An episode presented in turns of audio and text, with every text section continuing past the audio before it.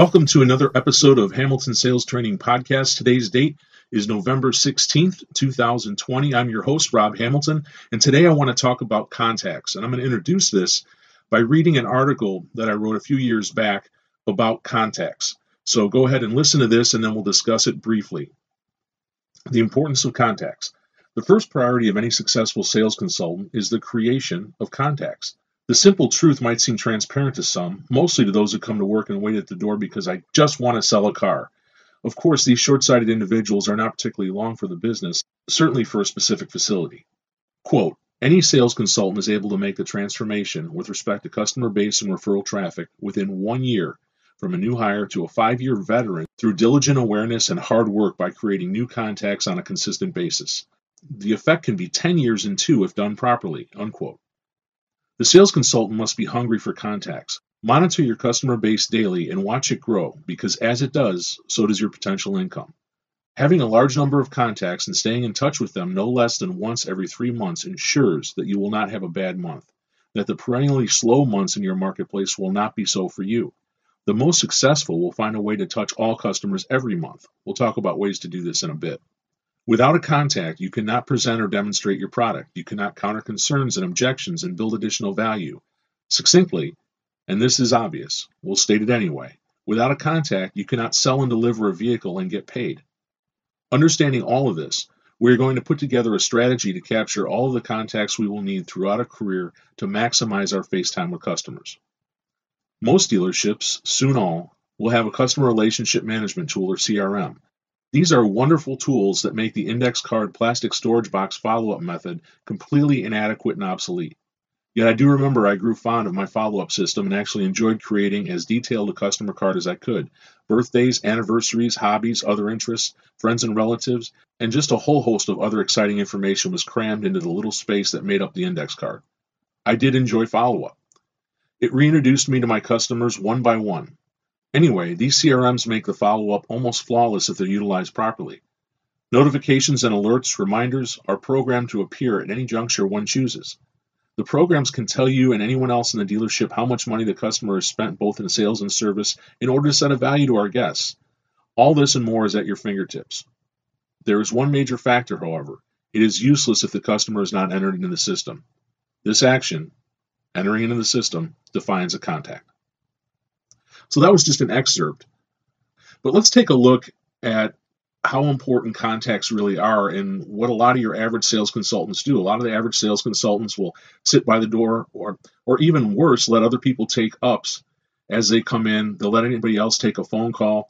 I've even seen, and believe it or not, this is crazy, seen people pretend to be on the phone so that the manager doesn't send them out to wait on somebody. I can't possibly imagine the rationale for that when your job, your top priority is to come in and create contacts. Make these customers your own because you can't start the sales process unless you have a customer. And it seems so obvious and basic, and yet we see it every day in the facility. We don't feel like waiting on somebody. We're scared of the rejection.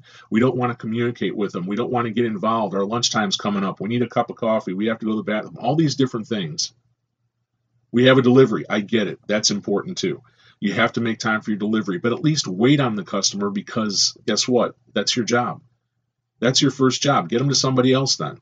But I'll tell you another thing. If you're on the phone, this used to be a pet peeve of mine as a sales manager. And again, I don't know exactly if it was if it was this was going on in the dealership, but you know, you'd have three people on the phone, you'd have two customers on the lot in my opinion, get off the phone. Find a reason to get off the phone. Hey, John, I just thought of something that might help our situation, or I just have something I need to look into. Let me call you right back. And get up and go wait on the customer that's there. They have the priority. You have an opportunity to gather their information and make that customer your own. And guess what?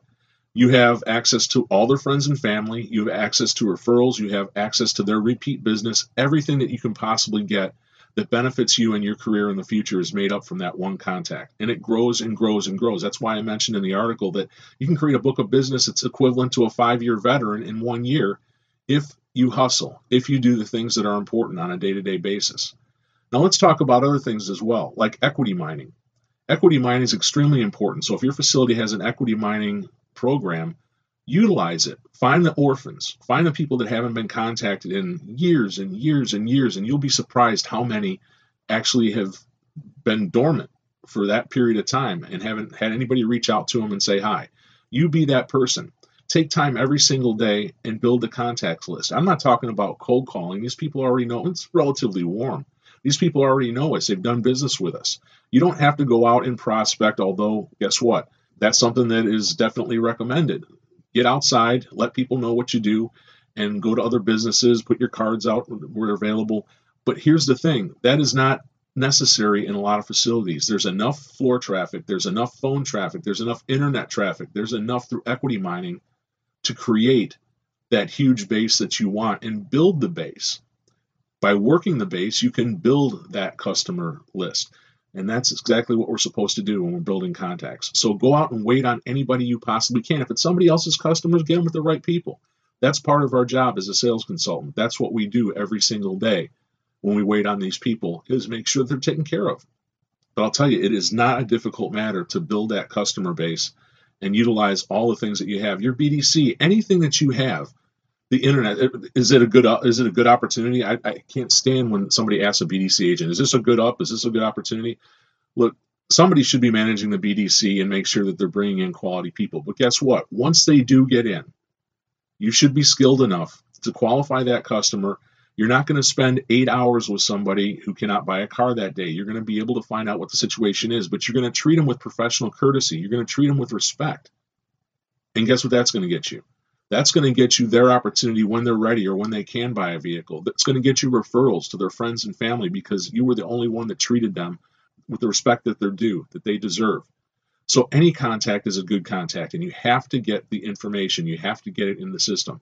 So please, let's make that our number one priority on a daily basis is to get four solid contacts in every day four or five solid contacts. Find a way to get it in your name. And then you can go with the interviews and the presentations and the demonstrations and the write ups and everything that you need to do to sell a car. I just want to sell a car.